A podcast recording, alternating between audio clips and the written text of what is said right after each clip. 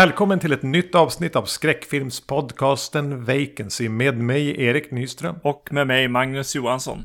Vi har ett, det här nackdelen med att, inte säga, att jag inte ens tänker igenom hur, hur, vi ska eh, ta oss in i avsnittet. Då får vi stå ut med det här, ni lyssnare. Yes. Så jag gör helt enkelt bara så att jag frågar dig, vilka är de två filmerna vi ska prata om? Det vi ska prata om är två filmer med blinda protagonister. Vi ska se Wait Until Dark från 1967 och See No Evil från 1971. Vi ska ta reda på vem av Audrey Hepburn och Mia Farrow som är bättre på att spela blind. Yes. Jag har suttit och hållit på en öl nu i ett tag. Yeah. Jag, jag, vill, jag kunde inte avgöra om den passade bättre till något av Invisible Man-avsnitten eller nu när det är någon som är blind. Men för den heter nämligen Obstructed Visibility. Ah. Någon gång ska vi ändå säga att ah, varje avsnitt ska även, ska vi ha varsin öl som knyter an till temat Fast det får inte vara samma öl. Mm. Men det här känns som att det kräver planering. Det här är bara någon, någon en till IPA tror jag. Men jag ska smaka av den. Yeah. Var det något du tänkte att, att skurken går inte att se även i de här filmerna? ja, det var en till IPA. Jag har en stout faktiskt. Eh, idag. Ur led är tiden. Precis. Uh, Innes and Gun Irish Whiskey Cask. Ja, det lät som en Magnus Stout. Ja, men den var på, på eh, den här hyllan med eh, temporära grejer liksom.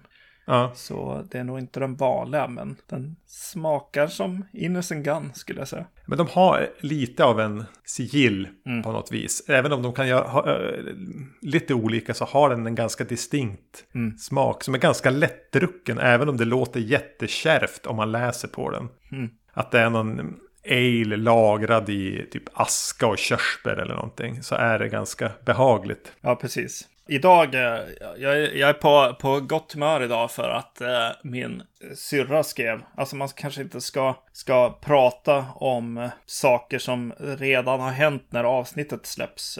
ja, men det, det, blir en liten ett datumstämpel här yes. när, vi, när vi spelar in. Min syrra eh, skrev ett sms mitt i arbetsdagen och det bara eh, stod Boka tid för vaccination. Det är dags nu i Stockholm tydligen. Eh, så nu, nu har jag en tid för första sprutan och det känns väldigt bra. Kommer det här i vägen för en Norrlandsresa? Nej, nej. nej inte uppföljande sprutan heller? Eh, jo, det kan det nog göra. Men då måste du ju boka om, säger de väl?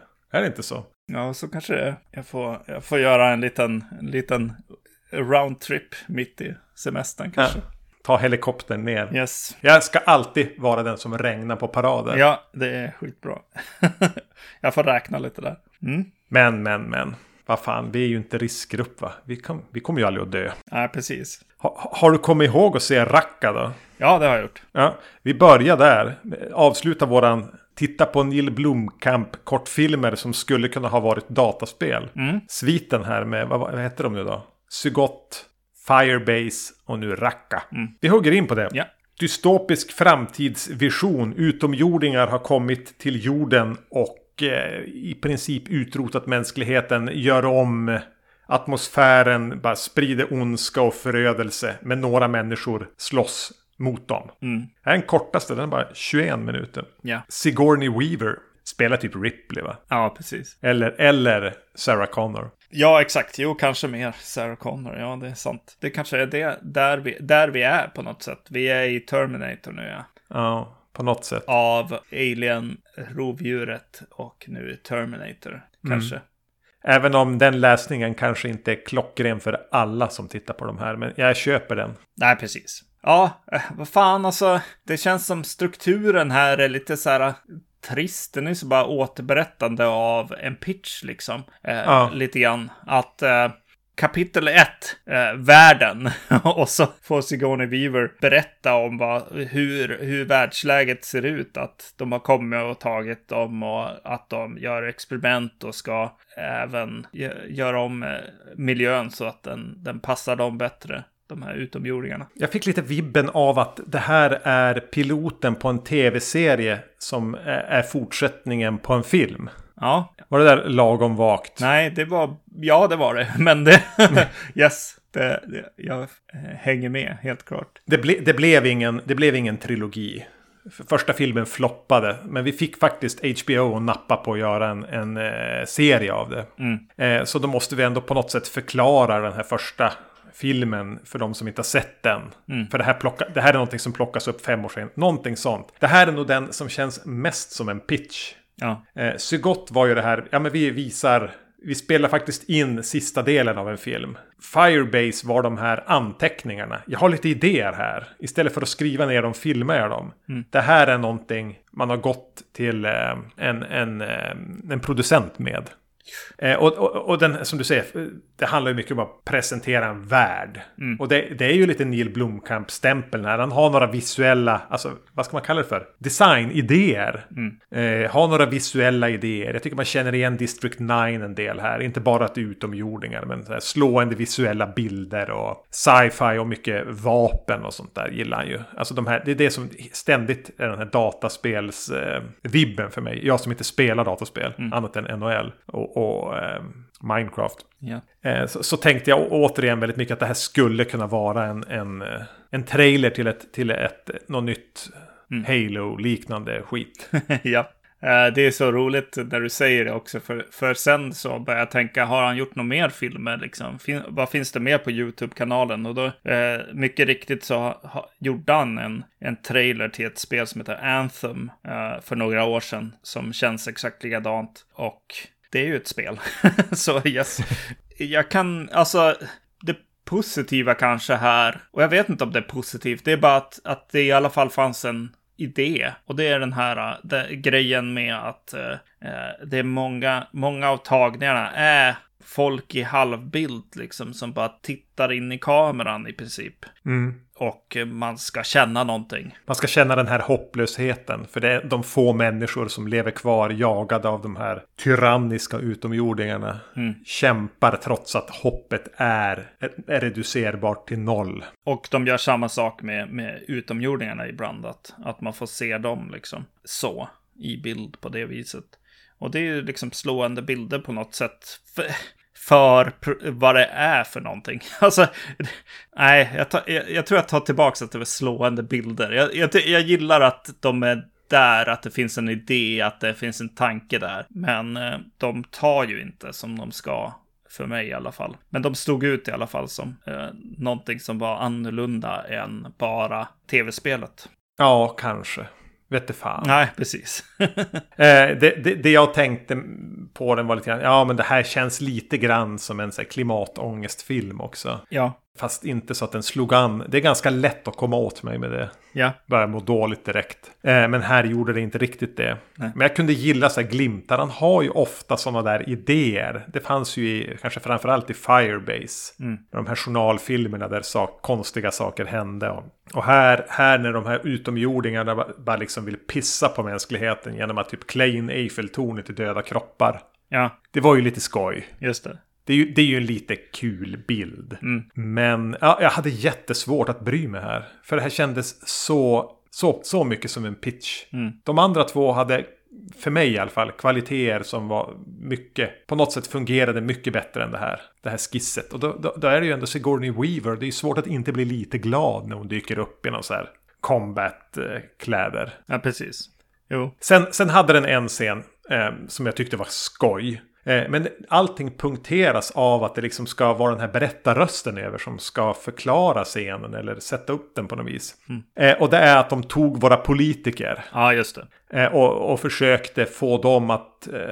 Och då får vi se hur de typ såga upp skallen på någon snubbe i, kostym. Då är man politiker i den här världen. Mm. Och liksom släpper in utomjordingsgugg eller typ robotar i hjärnan. Sen kommer den här politikern gående längs gatan i ett post-apolandskap i kostym och typ tumörer i ansiktet av det de har gjort med honom och försöker säga att allt är lugnt, de är våra vänner. Ja. Och så går det två utomjordingar bakom honom. Yes. Det är ett så dåligt försök att, att det blev lite roligt. Ja. Jag tänker, jag, som har en, en snart sjuåring hemma, fastnar ibland framför att hon sitter och ser Bagel och Becky på eh, Barnkanalen. Lite så här Itchy and Scratchy liknande mm. tv-program, barnprogram. Och i den finns det en så här borgmästaren, den staden heter Torgo. Och är liksom ett återkommande skämt att han är en utomjording som är där för att liksom utplåna mänskligheten. Och han har gjort ett jättedåligt jobb med att klä ut sig. Han är liksom så gummiliknande och sladdrar fram och tillbaka. Så jag har jättedålig imitation av en människa. Eh, det var lite den, den vibben jag fick. Det, det var skoj. Ja. En Bagel och Becky-referens i, i, i Racka. Yes. Ja, precis. Jo, jag tyckte nog att den, ja, absolut, det var ju den som stod ut också. Men ja, nej, ja, nej, alltså utomjordingarna ser ganska bra ut. Så. Ja, ja. cool design. Det var därför jag trodde att, alltså jag vet att i första avsnittet när vi började prata om det här så fick jag som för mig att det här var den som var eh, den som folk eh, har gillat liksom. Men det är nog för att de här utomjordingarna har stått ut så mycket i, i liksom bilder och jag vet inte om jag har sett en trailer, men ja, bilder på internet. Jag vet inte om det var mycket reklam eller vart, vart jag var. Jag hade fått samma uppfattning att det här var, skulle vara den bästa. Ja. För mig är det den klart sämsta. Ja, det är det. Men jag tänker att vi sveper vidare från, från detta. Men jag blev, fick lite, tyckte det var lite skoj det här. Att ha en, en ett upp, uppvärmningsfilm, en kortare. Ja. Så nu var det lite slumpmässigt att det bara blev en tre stycken fyra år gamla Neil Blomkamp-pitcher som aldrig blev någonting. Precis. Eh, men så ett, en liten uppmuntran till att vi tar gärna emot förslag på om det finns andra kortfilmer, skräckfilmer så här som lättillgängliga, gärna då på YouTube. Mm. Eh, som vi kan någon gång när vi får eh, feeling för det ta oss an. Jag måste ju försöka lära mig tycka om kortfilmer. Det är ju så många som verkar göra det. Ja, jag vet inte heller riktigt. vi får se. Fortsätta öva. Yes. Ja. Nu, nu, nu är... Nu är vi uppvärmda och eh, mm. kör Wait Until Dark då från 67. Regi Terence Young, alltså James Bond-regissören nummer ett. Mm. Ingen som är att ha någon relation till som regissör. Jag tänker alltid att regisserar man Bond-filmer är man en studio-puppet. Ja. Då är man en, alltså, knappt att man ens finns, utan att man är beredd att sätta sitt namn på någonting som en kommitté har beslutat. Men kanske var det lite annorlunda med de första Bond-filmerna. Jag vet inte. Nej, jag vet inte heller. Samtidigt så, så kan jag ju, alltså när jag ser filmen, vi kan väl komma till det lite grann, men man, man kan ju se lite inslag i alla fall. Så mm. det kanske fanns något, något kreativt ändå där. Det som är intressant här med Wait Until Dark, eh, innan vi går in på vad den handlar om, är ju att den är baserad på en pjäs. Och den är baserad på en pjäs skriven av Frederick Knott, gissar jag att man uttalar hans efternamn. Knott. Mm. Han har även skrivit Dial M for Murder. Vilken jag alldeles nyligen var med och pratade i Tittar och snackar med Emil om. Mm. I, I den här Hitchcock-hanteringen där. Eh, i, i, princip så att det var de två filmer jag såg efter varandra. I min egen lilla film eh, Odyssé. Ja, jag tänkte nästan att, att eh, jaha, gör vi, gör vi en fortsättning på, på Tittar och snackar avsnittet här nu? Mm. Eh, eftersom att du valde filmerna här. Nej, helt slump såklart. Nej, men det var kul, för det, jag lyssnade på, på det avsnittet och det var, det var kul just att tänka på, för ni diskuterade lite grann kring eh, filmatiserade pjäser och hur, mm. hur det kan vara bra, bra att göra, inte bra att göra och sådär. Ja, jag rekommenderar det avsnittet om ni inte har lyssnat redan. Så kan vi väl se om vi kommer dit också. Exakt. Ja, vad handlar den om? En blind kvinna råkar av eh, anledningar få en docka i sitt hem som hennes eh, man har tagit dit. I den dockan finns det droger värda pengar. En skrupellös kriminell slurv eh, vill komma åt denna och rekryterar två mindre skrupelfria kriminella att försöka lura den här blinda kvinnan att eh, i princip överlämna dockan med eh, knarket. Det går inte riktigt som någon har tänkt. Nej. Och filmen utspelas till 97% i den här lilla mysiga källarlägenheten. Mm. Förutom att det var en slump att eh, Dial M, alltså Frederick Nott här, kom in i mitt liv med så kort varsel. Mm. Så var det även en slump att Richard Crenna ska dyka upp här på Vacancy. Ja. Han var ju med i eh, Leviathan. Precis. Och här spelar han den snälla skurken kan vi säga. Mm, precis. Han är ju också känd som, uh, vad heter han, Tr Troutman i Rambo. Ja, vilket fick mig att tänka så här, är det, borde vi göra Rambo-filmerna? Det borde vi göra. Ja, kanske skulle vara skoj. Jag, jag satt och kikade på Richard Crennas eh, IMD-resumé. Mm. Försökte se, ja, men, vad finns det mer för skräckfilmer han har gjort? Han hade en period, så här, sent 70, tidigt 80, då han gjorde någon så här, om något eh, spökskepp och, och någonting. Det finns säkert någonting vi kan återkomma till där, och, utöver Rambo då. Plus att han verkar haft en ganska, under en tioårsperiod, gjort ett serie, en serie tv-filmer där var de snut av något slag. Janek eller någonting. Just det. Det kändes lite grann som de här som jag tänker att du satt och såg med, med, med Brian Dennehy. De här. Just det. Vad det nu hette. När han spelade någon tv-snut. Sent 80, tidigt 90-tals polis-tv-filmer. Mm. Det är inte, jag tänker att det inte är så konstigt att du har kollat upp honom nu.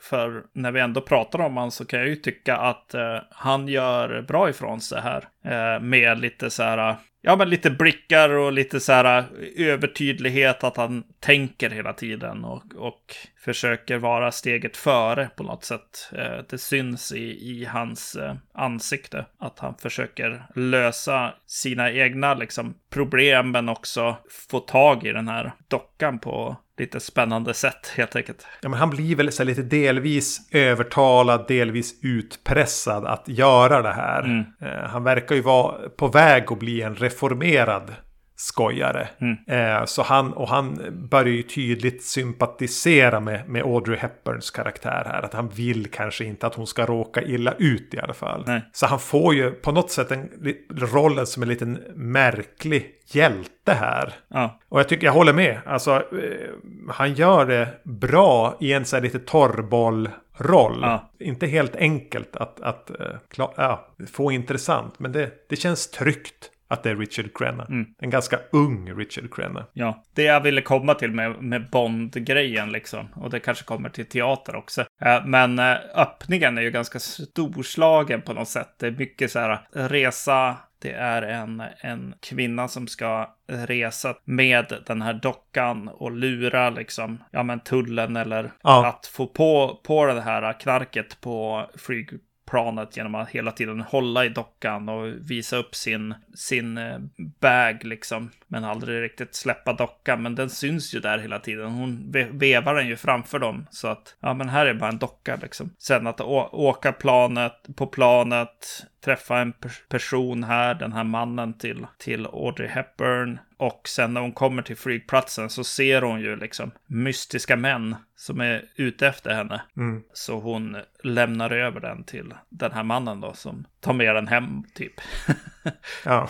hela, hela det partiet kändes lite så här, jaha, Okej, okay, så ska vi få en Bond-film lite grann här nu? Ja, det är ju väldigt så här, storslagen musik också, verkligen ett theme. Mm. Det är väl Henry Mancini som har gjort musiken också. Att det, eh, och jag tänker att det är ett desperat försök av Terence Young som har suttit med eh, hans manusförfattare. Bara, Åh helvete vad klaustrofobiskt. Vi kan ju som inte bara filma en pjäs. Vi måste ju visa att det här är en film. Ja, exakt. Ja. Eh, vi, vi, vi gör en stor jävla öppning på den. Mm limmar väl inte jättebra med, med att resten utspelas i den här lilla lägenheten. Men samtidigt är det en liten rolig, om man inte har någon aning om vad man hamnar framför här. Hur den börjar, jag menar första bilden också är ju typ en kniv som skär upp den här dockan. En extre, ganska extrem närbild på hur en docka skärs upp. Lite, lite gialloig, alltså ja. det skulle kunna vara en Argento-bild. Ja. Eh, och, och, och, och fifflet där och så iväg och så den här unga vackra kvinnan och flörtar med någon på planet. Och män är ute efter henne. Då vet man inte alls riktigt vart det här ska ta vägen. Nej. Eh, hade jag kommit in i blindo i den här filmen. Den där ordvitsen var inte meningen.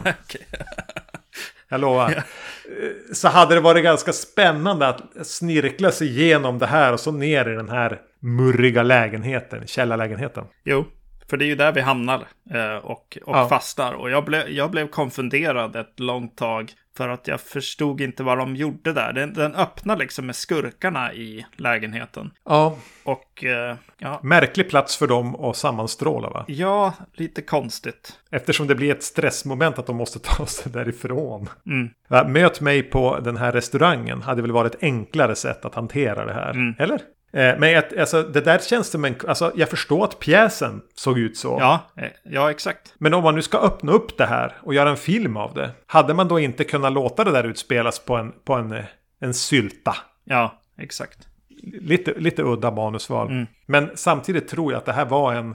Alltså det här var ju en pjäs som gick i princip nästan samtidigt. Alltså det var en stor vad heter, vad heter det? Broadway. Mm. Ja, en stor hit som pjäs. Och att man ville casha in på det och, och, och gjorde en film ganska snabbt. Så då tror jag att man ändå någonstans ville att eh, de som gick och såg den på, på, på teatern skulle gå dit och inte bli alltför alienerade. Men vad då? Är vi på en restaurang? Vad är det här? Nu blir det snurrigt. Ja, precis. Utan att faktiskt, att faktiskt ge dem ganska snabbt där de vet att de känner sig hemma. Mm.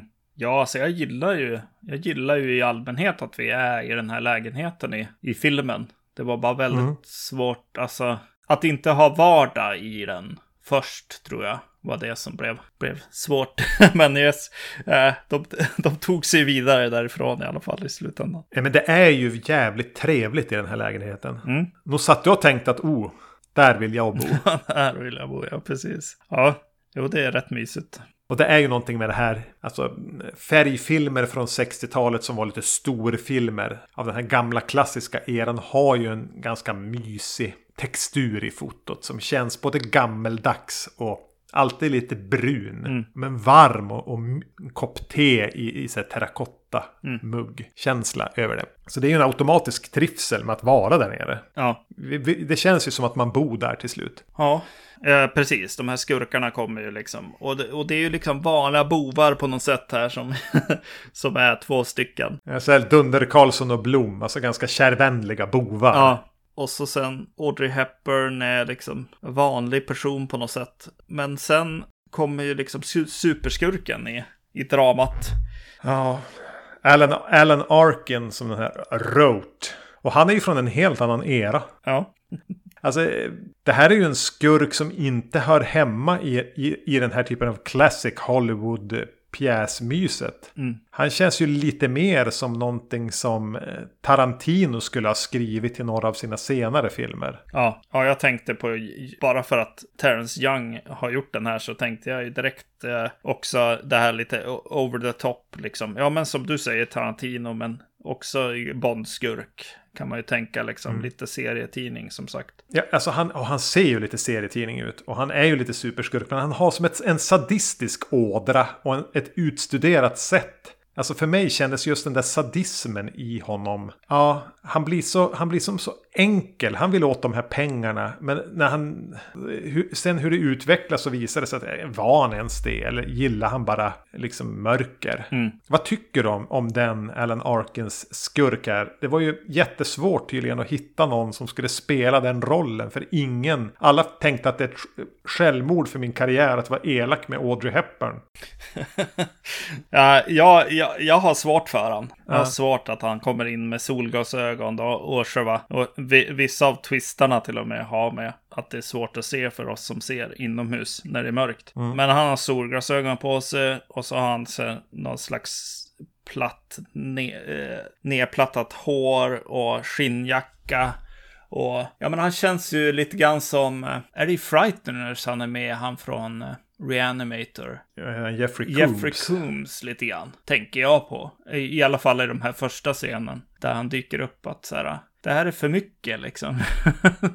jag är väldigt kluven ska jag säga. För jag håller med om det du säger, just den här löjliga frisyren. Mm. Ja, men uppsynen på något vis. Men det finns, tycker jag, kanske inte i hur Alan Arkin ser ut. Men det, just att det finns ett mörker, det finns som en genuin jävla ondska i det. Och kanske att jag ser det är lite i att han, är en, han känns inte hemma här som jag sa, dels är det den här lite råare dialekten han har. Och no det är någonting som skaver att det här är en filmpsykopat som hör hemma i en annan era. Mm. Det känns som att han är i svartvit i en färgfilm eller tvärtom. Eh, det är någonting som känns off med att han är här. Mm. Skurk, om man ska jämföra då med, med Dial M for Murder så är ju eh, Ray Milland en helt annan typ av filmskurk där. Som känns mer elegant och listig, mer som en räv. Ja. Men Rote här, jag vet inte riktigt vad han är. Men samtidigt är han lite pajig.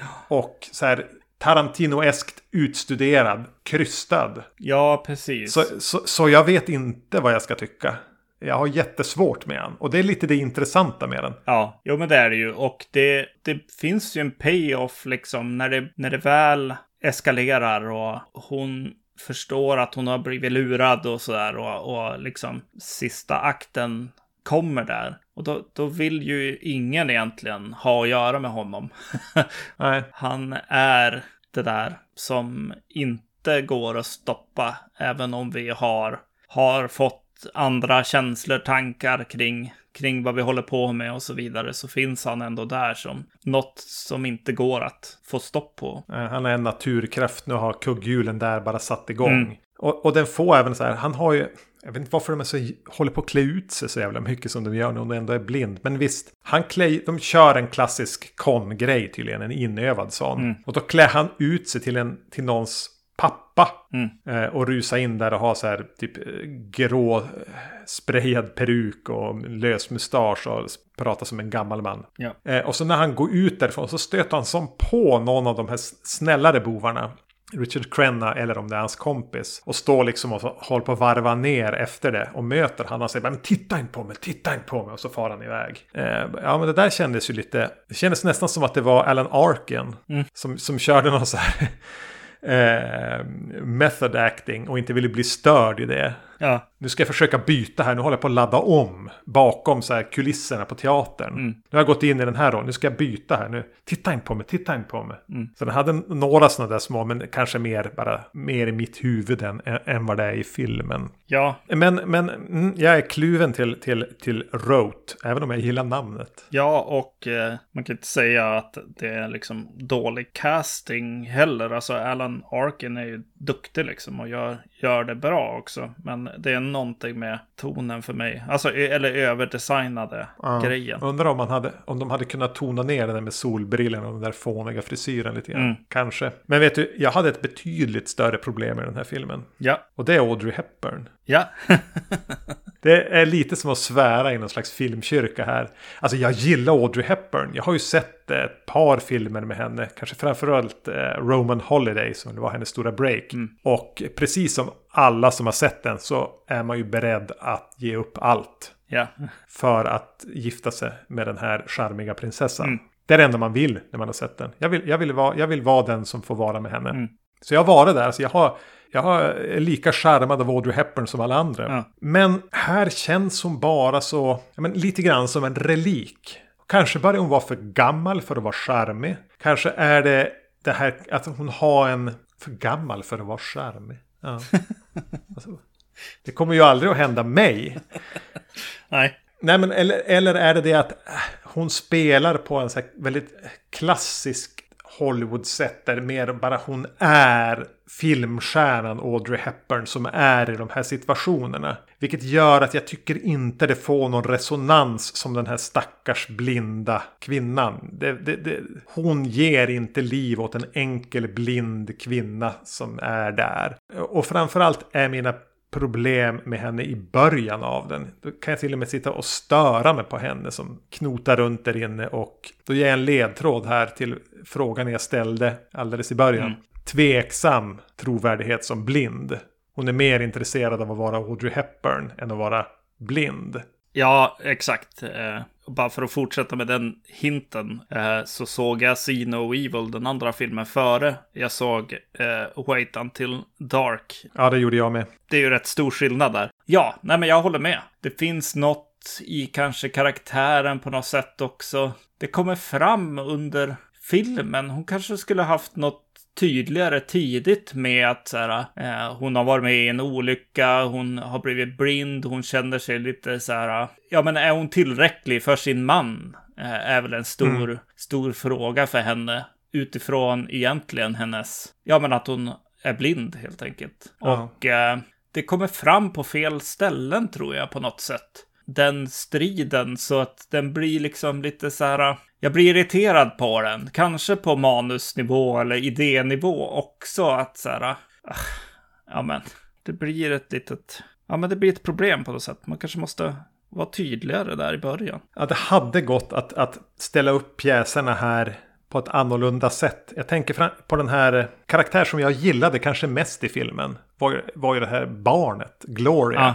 Får komma in, springa in och ut i den. Var tydligen, hon spelade tydligen även rollen på, på Broadway. Aha. Att hade det gått att göra något mer med den här, men är det en mor-dotter-relation? Är hon barnet hon aldrig fick och eftersom hon är blind aldrig kan få? Eller? Mm. Eh, jag vet inte riktigt. Men, men, men att, eh, eller är den här Gloria lite småkär i hennes man? Det hade gått att göra lite mer med dynamiken där. För jag tycker en av dem känns trist att säga i en, en skräckfilmspodd. Men en av de för mig starkaste scenerna i filmen är ju när de har ett, ett bråk. Ah. Och Gloria börjar kasta ut grejer. Mm. För, att, för att eh, Audrey Hepburn har varit, sagt något lite elakt. Och hon reagerar liksom som en 10-12-åring skulle göra med att bli trotsig och kasta ut typ, vispar och slevar och grejer. Eh, och, och de på något sätt tar sig igenom det och åter eh, försonas. Den stack ut lite grann genom att faktiskt ett, ett här, känslomässigt drama som inte bara var rädsla. Nej. Fick något litet spelrum. Jag hade kanske behövt mer av det. Det var kanske därför den fastnade. Att det, det är, det är någonting lite stumt över hela karaktären här. Mm. I, I det här intima kammarspelet så, så hade jag velat... Ah, jag hade velat att karaktärerna ställs lite annorlunda mot varann. Där det ska, eh, känslorna ska få, få, få resonans. Det fanns löften om det men det, det landade inte. Kanske är det Terrence Youngs fel, jag vet inte. Det kanske är bättre i, på teaterscenen. Ja, jag satt många gånger och tänkte det. att oj, vad, vad spännande. Alltså, det är, ju, det är ju ganska roliga liksom. Ja, men filmer har jag ju bara sett, men pjäserna, alltså att, att man gör thrillers liksom eh, på det här sättet på teaterscen. Jag vet inte om jag har sett mycket av det egentligen. Jag har varit på teater i alla fall. Eh, men det känns ju som något som skulle vara ganska spännande och, och elektriskt att vara i, i samma ja. rum som. Som den där scenen i och för sig. Alltså kasta grejer och, och och kanske att, att uh, Audrey Hepburn i sin frustration liksom skulle kunna vara lite större mm. i vissa andra scener också. Det kan väl kanske vara så att, som du sa, det, det elektriska i spänningen i dramat går lite förlorat i översättningen till film här. Mm. Kanske då efter att som Terence Young är inte Alfred Hitchcock. Nej, nej exakt. Uh, och ja, men jag bara tänker på scener där, där skurkarna står och är helt tysta och, och ska inte avslöja att de är i rummet. Att mm. bara vara en till i det rummet också. Mm. Det lär ju vara ganska tyst publik till exempel där. Ja, verkligen. Mm. Men det låter lite som att är vi överdrivet kritiska mot Wait Until Dark? Äh. Jag tycker ju den är otroligt mysig. Mm. Den, det är en jättetrivsam film att titta på. Tiden går ganska fort för mig när jag ser den. Och jag tycker att de här, när, när, när det skruvas upp i slutet, när liksom Rote är ute efter Audrey Hepburn, mm. så är det ganska spännande. Ja. Och det är ju en så här topp, nej jag ska inte säga en siffra, men, men en högt rankad så här hoppa till-grej i den. Ja. Som är helt fantastisk. Ja, mycket bra. Nästan lika bra som när Jason kommer upp bryter igenom vattenytan och drar ner Alice där.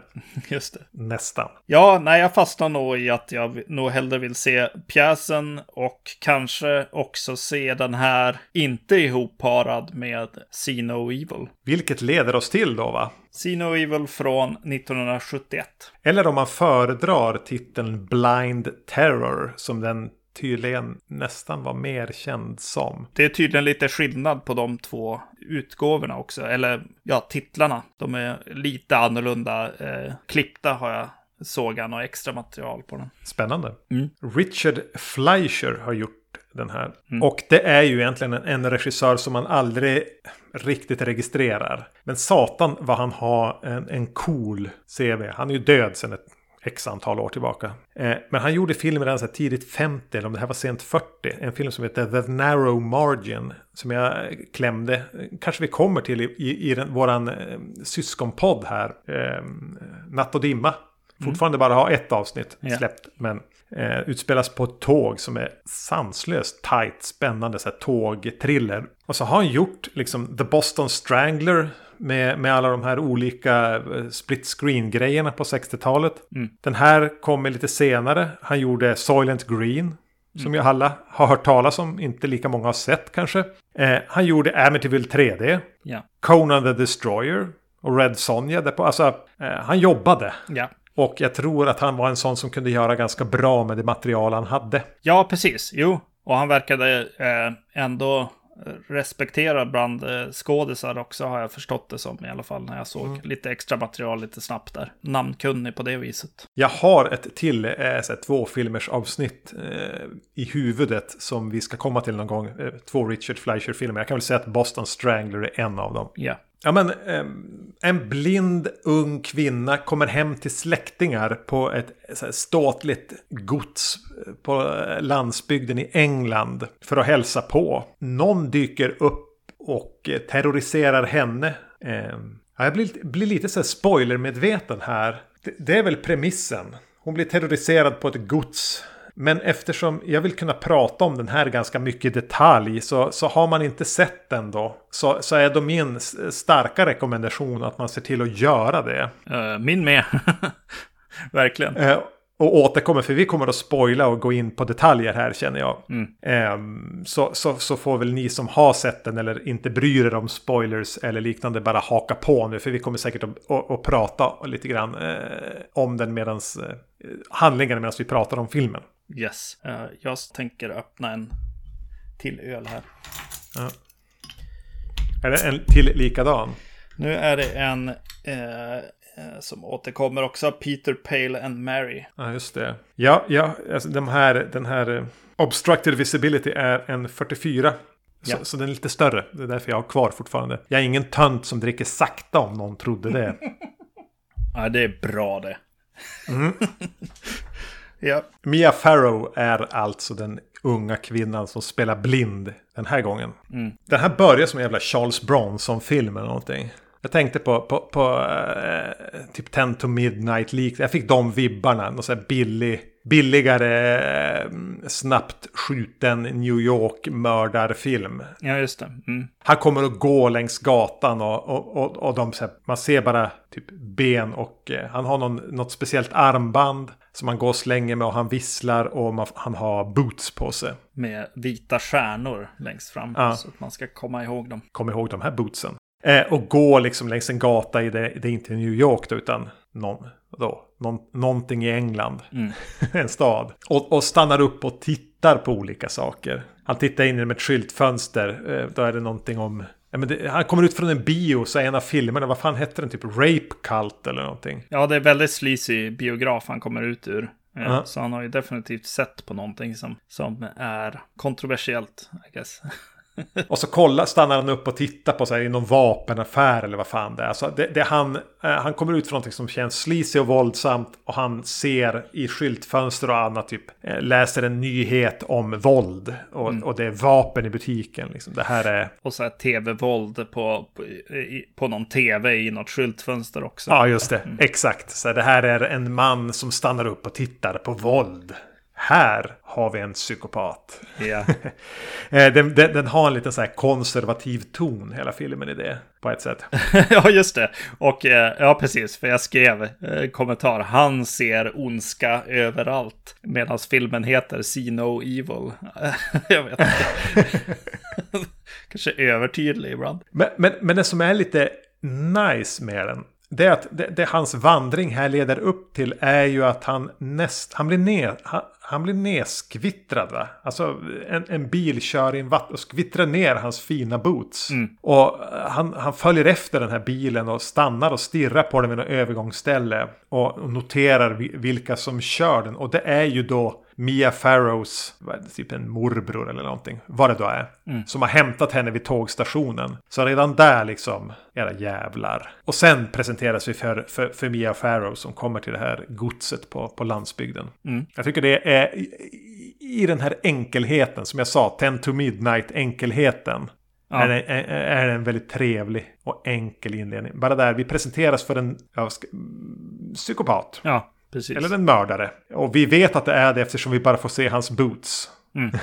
och vad han tittar på. Och vi ser hur han får kontakt med vad som är våran, alltså det vi sen ska knyta an till. Och då dyker hon upp, eh, Mia Farrow. Håret har växt ut lite från Rosemary's Baby här. Men hon är, hon, hon, hon är lika tunn som alltid, höll jag på att säga. Tunn, pojklik, i, alltså inte bara det att hon är, känns som en liten pojke på något vis. Eh, men hon känns ju alltid 15 år yngre än vad hon är. Mm. Alltså vad kan hon ha varit? Här måste hon ju ha varit 25, mellan 25 och 30.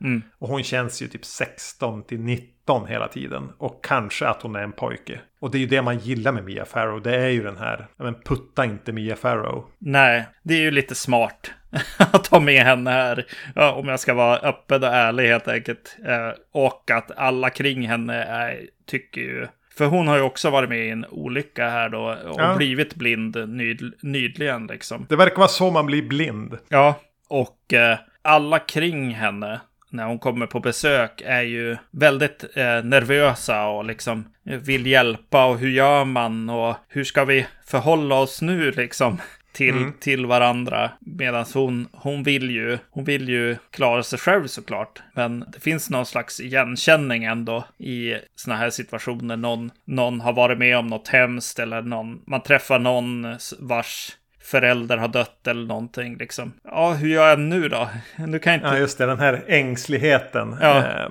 som de känner av direkt och blir lite stressade av. Alla blir stressade. Av det, ja precis, exakt. Och eh, det, det eh, vi, vi påvisas ju ganska bra här tycker jag i början. Mm. Hon ska hälla, hälla upp eh, någon drink till sig och ja, alla ställer sig upp kanske en eller två gånger och ser om de ska rycka in där och hjälpa till eller inte och så. Och att hon får vara relativt eh, inom citationstecken då, kompetent som blind. Ja. Alltså att hon, hon vet sina begränsningar, hon vet hur hon ska agera. Men hon kanske eh, hon är inte riktigt där än. Och hon har ju ingen käpp eller någonting. Utan hon föredrar ju att liksom bara treva sig fram. Mm. Eh, så, så ja, det sätts en ganska schysst dynamik där. Mm. Och jävla vilken Red Herring-bonanza det här är för övrigt. Ja.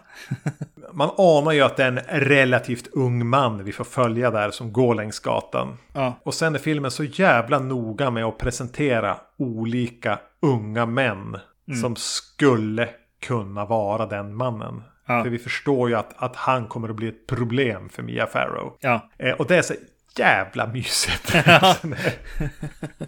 är det han? Eller är det kanske han? Och så ser alla lite likadana ut. Så, så, så jag blandar ganska snabbt ihop dem med den här. Vet, lite som att de skulle kunna spela bas i Led Zeppelin eller någonting. Alltså britter med, med, med lite för långt hår och sneda tänder. ja.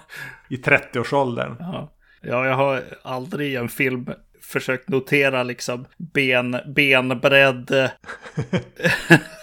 hur, hur benen ser ut på folk liksom.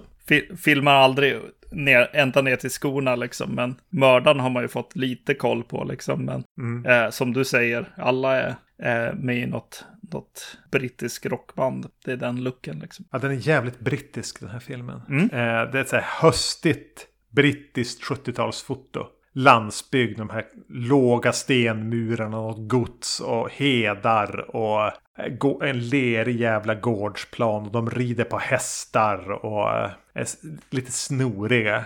Men det är ganska, den är ju snyggt fotad. Alltså den är ju mm, genomgående. Ja, den är väldigt fin. Alltså fina färger. Lite, det här lite blekare fotot som, som man kan få ibland. Eh, tegelstenarna, och be beige tröja och eh, det här lite eh, rödblonda håret. Man vet inte om det är att all film blir lite rödare, liksom. att det blir rödare av filmen eller om det är hårfärgen egentligen. Men jag gillar verkligen filmer som ser ut så här. Ja. Med det här lite blekare fotot och, och platserna. Eh, någon slags röd, rödbrun ton över allting också. Och eh, han, han växlar ju ganska smakfullt mellan handhållet och eh, mer, mer fast kamera. När det behövs så byter den till en lagom så här rörlig handhållen.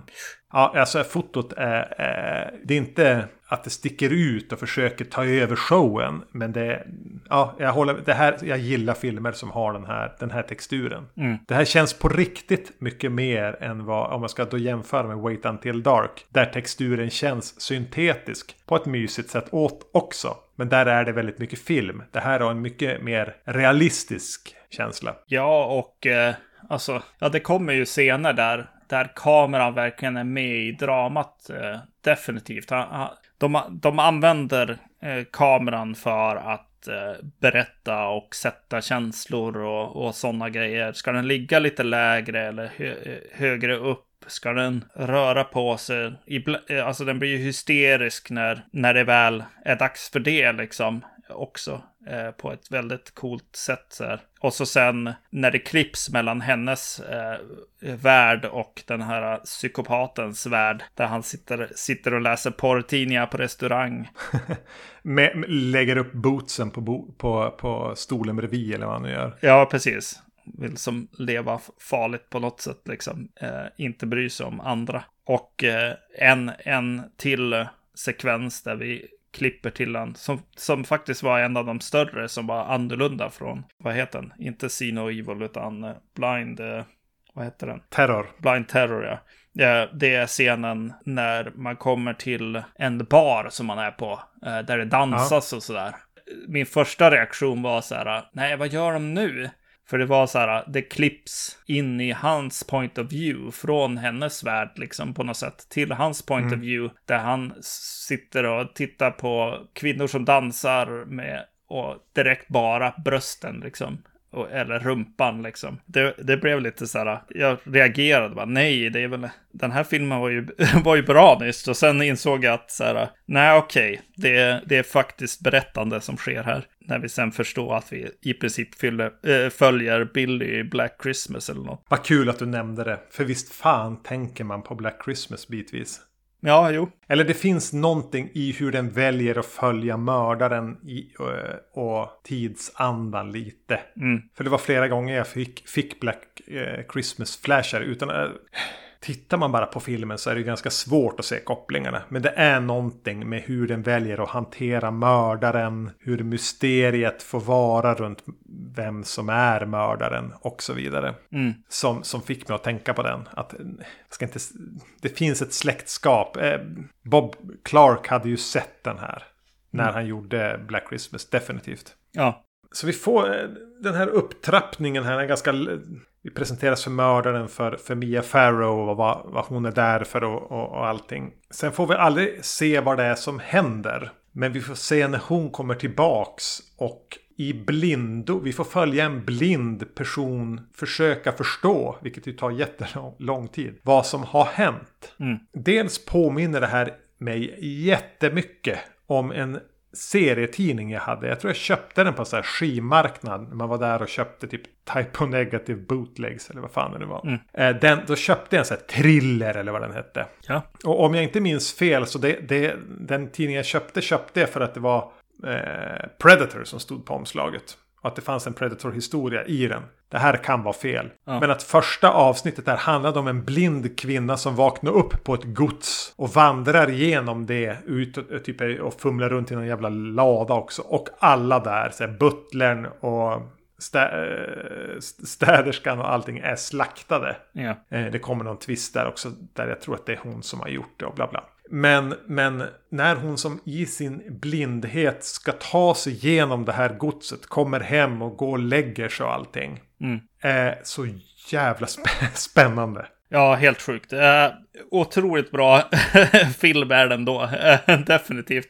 Och eh, det den är, alltså jag, jag har ju hamnat i att vara, vara den som lyssnar på väldigt mycket true crime-poddar och sånt också. Och ja. eh, ofta börjar ju de berättelserna med att någon kommer hem och hittar liksom, de går genom, genom huset och hittar liksom en död där, en död där och sådär. Brutala saker liksom som har hänt. Och jag fick en, fick en stark känsla av att, att i den här, och det kanske är Black, eh, den här Black Christmas-grejen också, av att det, det känns lite verkligt också. Ja. Eh, det är inte en slasher-mördare som har varit framme här, utan det är eh, ja, men galningen i stan på något sätt, eh, i lilla staden som har, har gjort sin grej. Grannen som drack för mycket fick en halv psykos och blev sur på, på någon. Ja, precis. Eh, ja, men alltså helvetet. Alltså scenen när hon går in och ska göra, vad är det, typ kaffe? Ja, kaffe, ja, ja. Och det är krossat glas, alltså stora glasskärvor på golvet i köket. Mm. Är bland det mest spännande jag har sett på film. Ja. Jag, jag var, ja, jag visste inte var jag skulle ta vägen. Nej. Nej. Fy fan! Mm. det får man inte göra med mig. det är skönt uh, Hitchcockan där kanske också. Ja. På något sätt. Ja, verkligen och, och egentligen hur hon sen går och lägger sig och vaknar upp och, och allt vad som nu händer där. Det är ju jävligt obehagligt. Ja, jag tyckte det var så otroligt obehagligt att det låg ett lik i sängen bredvid. Ja. Alltså det var verkligen så här gåshud liksom. Håret reste sig liksom. Verkligen. Där, när, man, när de revilade den. Ja men sen går hon ju in i badrummet också och börjar så här. Kanske att hon gör anspråk på att ta ett bad. Och så får man se att det ligger någon i badkaret. Mm. Men sen så får hon ju iväg och, och gör grejer och kommer tillbaka. Och jag bara åh. Nej, nej, nej, nej, nej. Och man förstår att hon går tillbaka till badrummet. Ja. Och jag fick så här, också snudd på panik då. Mm. Bara, Gå inte ner i badkaret för helvete. Det ligger ju en död man där. Ja. Eh, alltså skärpan i hela den här mittensegmentet. Ja. Är ju sylvass. Alltså vad i helvete. Varför är inte det här mer uppmärksamt? Det, det, det, det är mer klassiskt. Ja, precis. Mm. Ja, det är väldigt konstigt på något sätt. Det är roligt när man hittar de här filmerna, helt klart. Ja, jävlar. Ja, nej men de har ju gjort skitbra med den här. Ja, men många grejer. Alltså det, när det är tomt också, alltså det är ingen där och vart är alla? Och så, och så är det en bild ute på gården. Och så blåser det väldigt mycket och så rullar det en sån här hagelpatron, liksom tom hylsa Ja, eller vad det mm. heter. Som bara rullar fram och tillbaka i blåsten liksom. Det är mycket bra, bra grejer som händer, helt klart. De här, det kommer ju in Red Herrings också. Som sagt. Ett, ett par. Och eh, en är ju hennes eh, gamla kille liksom. Ja, han är ganska sugen på att återuppta den här relationen. Ja. Och hon är väl på gärdsgården lite grann. Ja, och direkt han dyker upp i filmen och bjuder hem henne och de, de dricker eh, champagne eller någonting. Och jag, jag får jag får väldigt stark eh, förhoppning om att han, låt det inte vara han i alla fall, Ja, visst är det så. som är mördaren.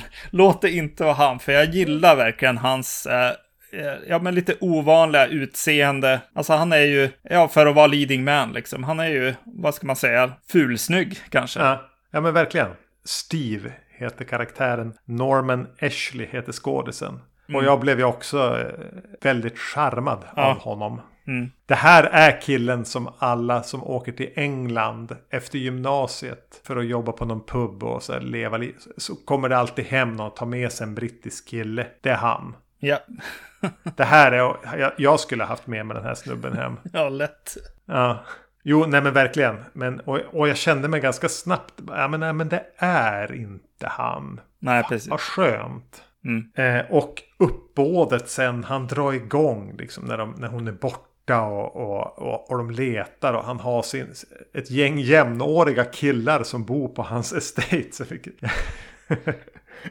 alltså liksom hans band eller vad. Ja, De som tilltalar varandra Governor Gabna. hela tiden. Ja. Governor. Yes. Men det jag ska säga då är att eh, dels blev jag jättenervös när de började blanda in de här eh, vad de kallar för gypsies eller zigenarna som inte duger något till. Mm. Och man bara tänker, men helvete filmfan, ska, ska du verkligen gå dit? Ja. Vilket den ju inte gjorde. Men det är någonting, sista akten är ju inte den har poänger, men när vi har det här mittensegmentet som är bland det mest spännande jag fan har sett på film. Mm. Eh, så är det svårt att toppa det. Alltså Ja. det blir lite att det planar ut för mig, eller? Jo, men det gör det. Och man blir ju lite för nervös för att filmen ska Blir rasistisk. bli, bli eh, för rasistisk, kanske man ska säga. Därmed gå hela vägen dit, ja. Och eh, det drar en ur kanske lite, lite eh, av spänningen ändå. Även om jag, jag gillar ju... Ja, nej men du har nog rätt eh, där, helt klart. Men sen när hon väl, alltså när hon väl förstår vad som pågår och, och de grejerna liksom, när hon eh, hittar någon och blir ja, men helt chockerad och liksom börjar springa runt och, och ja, som jag nämnde, kameran bara får panik eh, också. Ja. Och musiken eh, får också panik. Och det, det, är, det är riktigt, eh, riktigt bra. Och jag, jag gillar ju liksom sekvenserna med det här armbandet och alltså, det fin- finns mycket bra tills... Det finns mycket bra saker där. Så jag tänkte att, att kanske fungera sista akten bättre vid en omtitt också. Mm. Alltså fan vad lerig hon blir. Ja, Mia Farrow. Jo. Det, det är inte alla skådisar skulle göra. Audrey Hepburn skulle inte göra det här. Nej, nej definitivt inte känns det som. Mm, men du, du nämnde musiken där och den jävlar vad bombastisk romantisk den kan vara ibland på ett nästan lite störigt sätt. Mm. Men sen klipper den ju till att låta det vara helt tyst mellan varven. Mm. Och, och, kontrasten där får ju en poäng. Jo, det är ju, det är ju skickligt gjort ändå. Och då kanske, kanske ibland att den går på, på tropes på något sätt kanske. Ja. ja, jo men det känns lite så här stock romantic theme. Mm. Eh, lite, lite trist så. Men, men just då när de väljer, det gör ju att tystnaderna blir bättre. Mm. Ja, alltså jag måste, äh, måste nämna en till förutom den här glasgrejen som kändes väldigt Hitchcock som jag gillade. Äh, hon tömmer ut badvattnet vid något tillfälle och så går hennes äh, pojkvän förbi huset utanför liksom, så det klipps dit och så får man se hur vattnet rinner ut genom ett rör från, från huset. Ja, och att det mm. vad det är, blod i vattnet helt enkelt som han då missar. Jag, jag, jag, tyckte det var, var mycket charmigt, sån här thriller liksom. Där var det nära att de löste ah. det. och så här att, att eh, bara detaljen att, att avloppsvattnet bara gick rätt ner i rabatten. ja. Gamla hus. Ja, jävla britter. Mm. Nej men du, det här kändes väl som ett litet fynd va? Ja, verkligen. Och eh, alltså, ja, precis. Ja, jag har till och med skrivit här att Mia Farrow är ju nästan lite för bra för skräckfilm. Ja, det känns jo. nästan för jobbigt ibland. ja, alltså att hon bara åker. Alltså det här känns ju som något. Ja, men du har den här lite lågbudget. Eh, den ska spelas in i, i England. Men Richard Fleischer vet ju vem det är. Jo, jag har hört talas om han. Ja, men eh, det är en kort inspelning. Vi tänker att, att det ger rätt bra pengar. Sen kan du komma hem igen. Mm. Ja, jag gör det. Att hon ska bara fara, åka dit och göra den med, med lilltån. Mm. Men hon verkar ju inte vara, kunna göra någonting med lilltån här i sin karriär. Eh, och, och, hur hon använder alltså sin magerhet och sin pojk. Alltså hon ser ut ibland som en tolvårig pojke. Mm. Eh, ja, ja, hon är skitbra. Mm. Du, eh, jag har en liten konstig fråga här som jag, som jag insåg eh, just i slutet när jag hade sett filmen. Eh, finns det ett spökelement i den här filmen? Ett spökelement?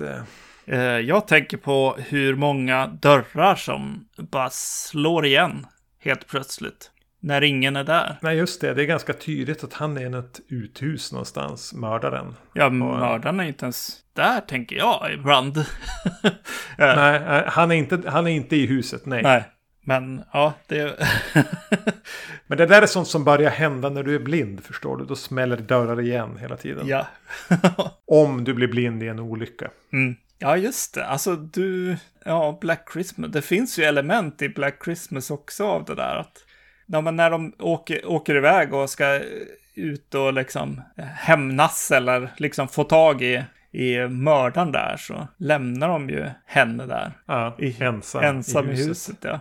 Mm.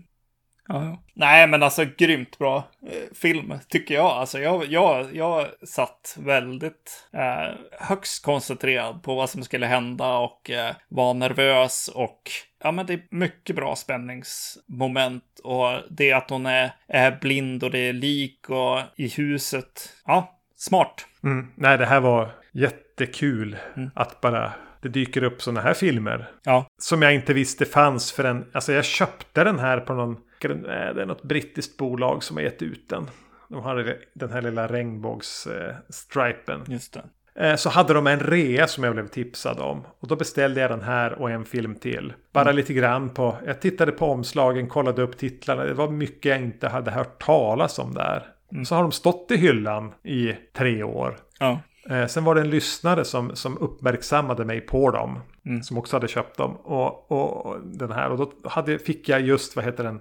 Wait Until Dark på, på Blu-ray av min pappa när jag fyllde år här tidigare i år. Så, så då la jag ihop det och tänkte ja men det här kan väl bli kul. Ja. Och, och framförallt den här alltså. Just det. Ja, men tänk att man fortfarande kan göra de här fynden av filmer man egentligen inte har koll på. Och så visar de sig ha den här jävla nivån. Ja, precis. Så spring ut och köp Sino Evil, kära lyssnare. Yes. Ja men du, vi, vi, vi avrundar här. Jag orkar inte dra harangen om var man kontaktar oss. Utan vi säger så här att i nästa avsnitt så blir det två gånger Castle Freak. Yes. Tack för att ni lyssnade. Tack, tack.